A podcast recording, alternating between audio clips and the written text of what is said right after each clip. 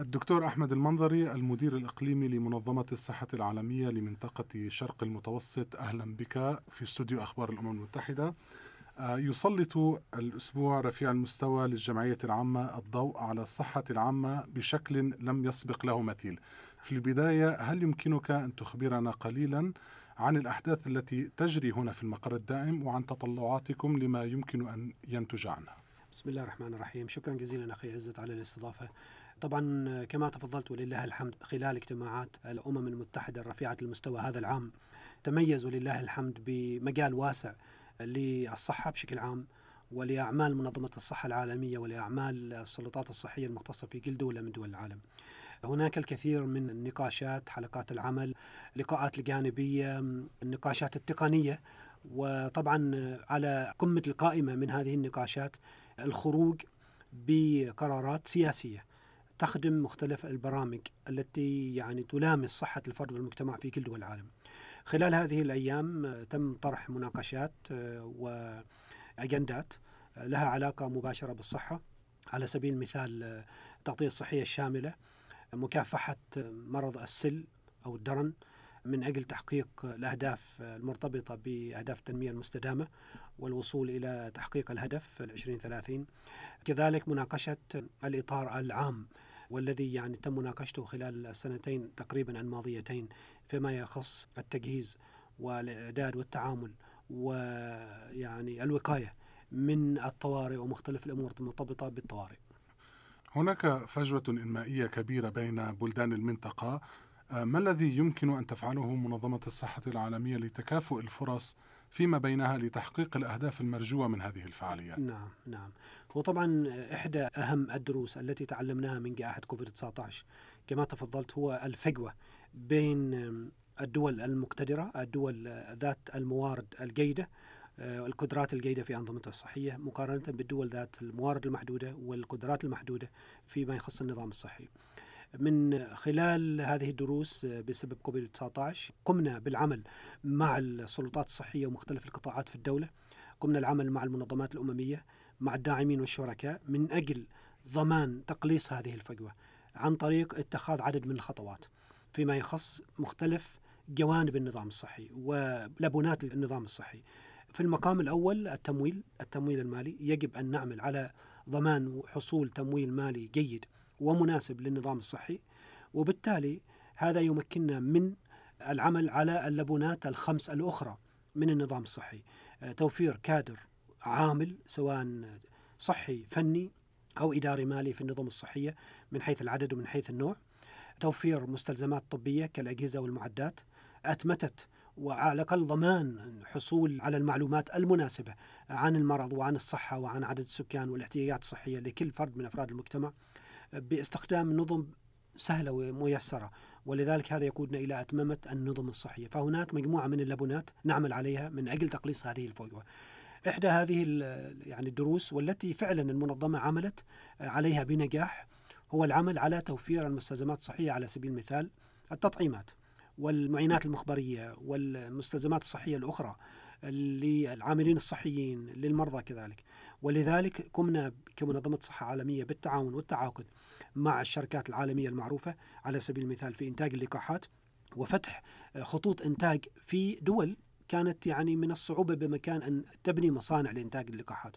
في أفريقيا تم اعتماد ست دول تقريبا من ضمنها طبعا دولتين مصر وتونس. وهناك المغرب كذلك هناك لدينا باكستان لدينا المملكة العربية السعودية لدينا الإمارات وهناك دول في الطريق لضمان إنتاج كميات مناسبة وكافية من اللقاحات على سبيل المثال. وهذا ينسحب على بقية الإمدادات والتمويل الطبي.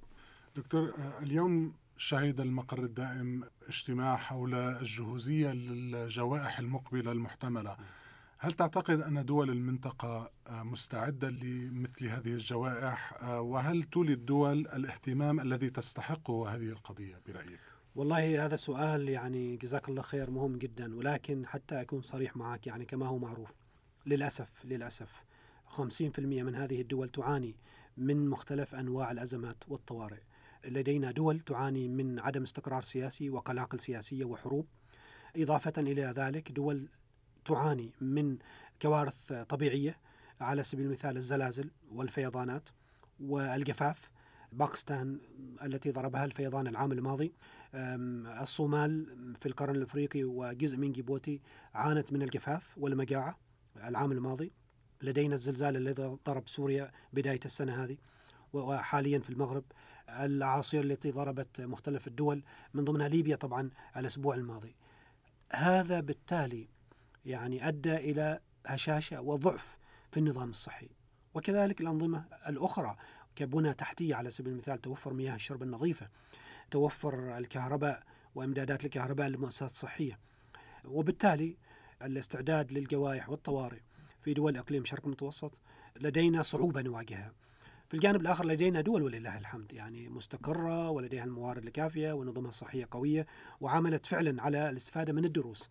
التي تعلمناها من كوفيد 19 وتقوية نظامها الصحية. على سبيل المثال دول الخليج لدينا مصر لدينا الأردن لدينا المغرب. هذه دول فعلا يعني وإيران عملت على تقوية نظام الصحي والاستفادة من الدروس والعبر. فهناك تحدي كبير لكن نحن متسلحون يعني بالتفاؤل وبروح التعاون والتعاضد كذلك بروح الالتزام من قبل القيادات السياسية والفنية في هذه الدول. دكتور في هذا السياق كما ذكرت عدد من دول المنطقة تواجه الفقر وتواجه الصراعات وتواجه تحديات جمة. هناك حديث عن تغطية صحية شاملة وهو بمثابة حلم بعيد المنال لعديد من الناس حول العالم. كيف يمكن عمليا ضمان تحقيق هذا الهدف بحلول آه، عام 2030 بوجه هذه التحديات؟ نعم. هنا تكمن آه، يعني مقدرتنا كمنظمة صحة عالمية.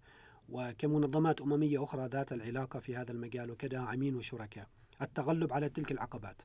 آه، على سبيل المثال لدينا دول تعاني من الحروب. السودان الآن أقرب مثال لهذا. الحرب التي يعني أكملت الآن ما يقارب الشهر السادس عرضت النظام الصحي للكثير من الهشاشة. حوالي 80% من المؤسسات الصحية في مناطق الصراع والنزاع في السودان لا تعمل. وبقية المؤسسات التي تعمل تعاني من نقص إما في العاملين الصحيين أو في الموارد وإمدادات الكهرباء وإمدادات المياه. فهذا بالتالي يعني أثر تأثير عميق وسلبي جدا على هدف التغطية الصحية الشاملة. لكن نسعى من خلال مختلف البرامج لضمان حصول الأفراد والمجتمعات في تلك الدول على نظام خدمات صحية تناسبهم. عن طريق على سبيل المثال العيادات المتنقلة آه، عن طريق إنشاء مستشفيات ميدانية آه، عن طريق آه، تعزيز المستشفيات في المناطق التي فيها استقرار نوعا ما. فبالتالي يعني هذه إحدى الخطوات التي نقوم بها في الدول التي تعاني من مثل هذه الظروف. الدول التي أصبح أو عانت من الكوارث ليبيا على سبيل المثال أو المغرب هناك تعاون مع السلطات الصحية في تلك الدول من أجل ضمان وصول الفرد والمجتمع إلى خدمات صحية في أقرب فرصة لتفادي أي عواقب. وخاصة للفئات التي إحنا نطلق عليها الفئات الضعيفة. والأكثر عرضة يعني للمشاكل الصحية الأطفال النساء الحوامل كبار السن الذين يعانون من أمراض مزمنة على سبيل المثال أمراض القلب الشرايين السكري أمراض السرطان على سبيل المثال الأفراد الذين يعانون من فشل كلوي. فهناك قائمة طويلة من التحديات لكن لدينا كذلك قصص نجاح في هذه الدول. ونسعى إلى اختزال الزمن وتوفير ما ممكن توفيره من خلال التعاون مع الجميع. من بين الأمراض التي تحدثت عنها هناك السل طبعا يشكل مصدر قلق كبير لعدد من دول المنطقة هل تعتقد أن المنطقة ككل ستكون قادرة على تحقيق هدف القضاء على السل بحلول عام 2030؟ والله نامل هذا يعني ولكن كما ذكرت لك هناك قائمة من التحديات والصعوبات والمعوقات التي يعني قد قليلا يعني تؤخرنا عن الوصول للهدف لكن هذا موضوع تم إثارته في عدد من اللقاءات الفنية واللقاءات السياسية على مستوى دول الإقليم. تم إثارة الموضوع في اجتماعات اللجنة الإقليمية وخرجنا بعدد من التوصيات والاتفاق بين الدول الأعضاء لتعزيز النظم الصحية من أجل التعامل مع هذا الجانب. كما ذكرت يعني نظمنا الصحية آه، حتى في الدول المستقرة يعني وليست لديها صراعات وحروب آه، تعاني من آه، تحدي كبير في هذا المجال.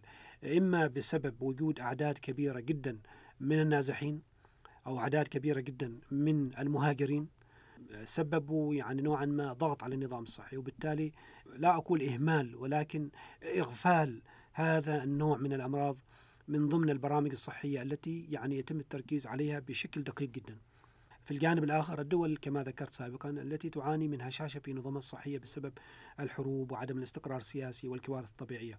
كذلك لديها قائمة طويلة جدا من المشاكل الصحية التي يعني تركز عليها ونوعا ما تغفل عن مثل هذه الأمراض. لكن كما ذكرت نعمل على قلب الانتباه والتركيز على هذا النوع من الأمراض لأنه فعلا إذا لم نعمل على تحقيق ذلك الهدف عواقب هذا المرض ستكون وخيمة جدا.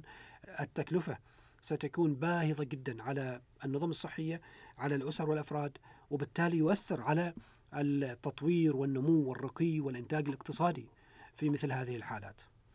دكتور أود أن أغتنم هذه الفرصة للحديث معك عن الوضع في درنا.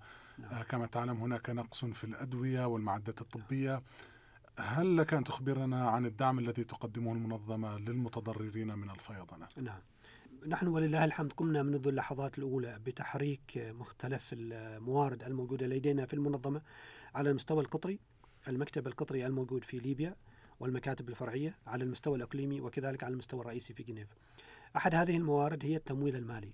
بقرار من المدير العام تم تحريك ما يقارب 2 مليون دولار آه، من برنامج الطوارئ لتوفير المستلزمات الأساسية. إضافة إلى ذلك عملنا مع المنظمات الأممية الأخرى من خلال نداء الإغاثة وحصلنا على ما يقارب من ثلاثة ملايين دولار. تم استخدام هذه المبالغ لتوفير المستلزمات الصحية والطبية كمواد جراحية لإجراء عمليات جراحية بسيطة ومتوسطة أدوية مواد حماية للعاملين الصحيين بعض الأجهزة والمعدات الخفيفة وقمنا بإرسال شحنتين كل شحنة تتكون من 29 طن متري خلال الأسبوع الماضي.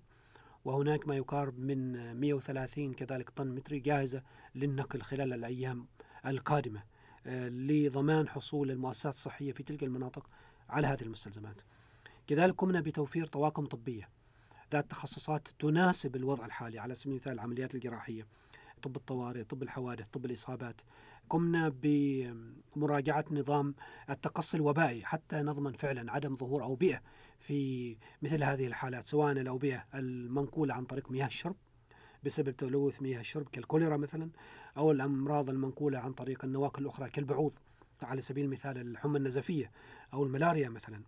قمنا بالتعاون مع السلطات الصحية لضمان تقوية أو ضمان بقاء نظام التطعيم الشامل للأطفال.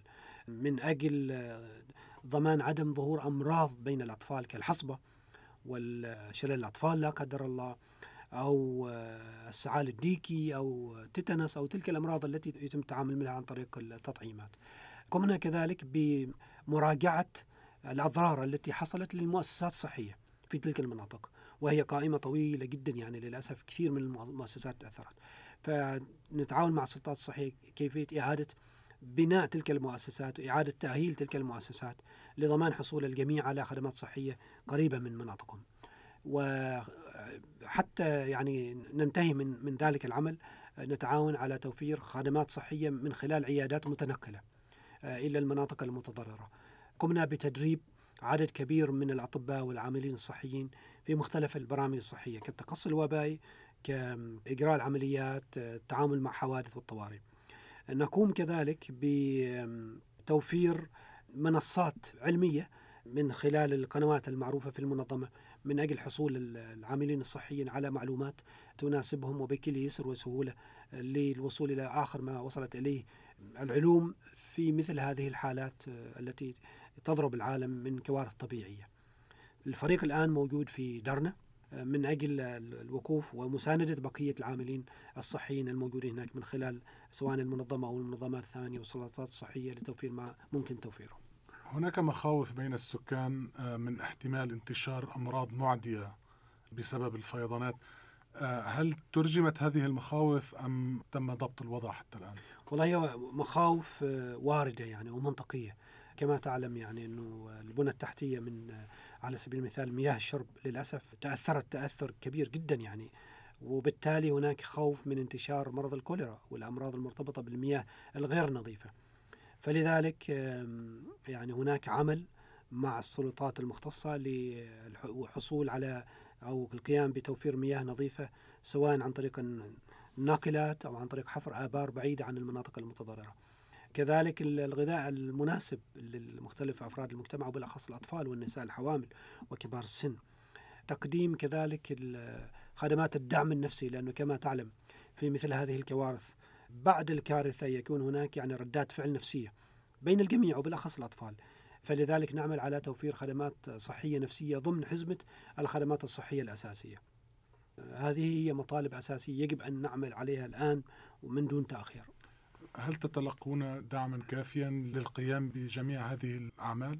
والله هو طبعا غير كافية غير كافية. ولذلك يعني نناشد الجميع سواء داعمين أو شركاء من توفير الموارد المالية اللازمة للتعاون مع مثل هذه الكوارث.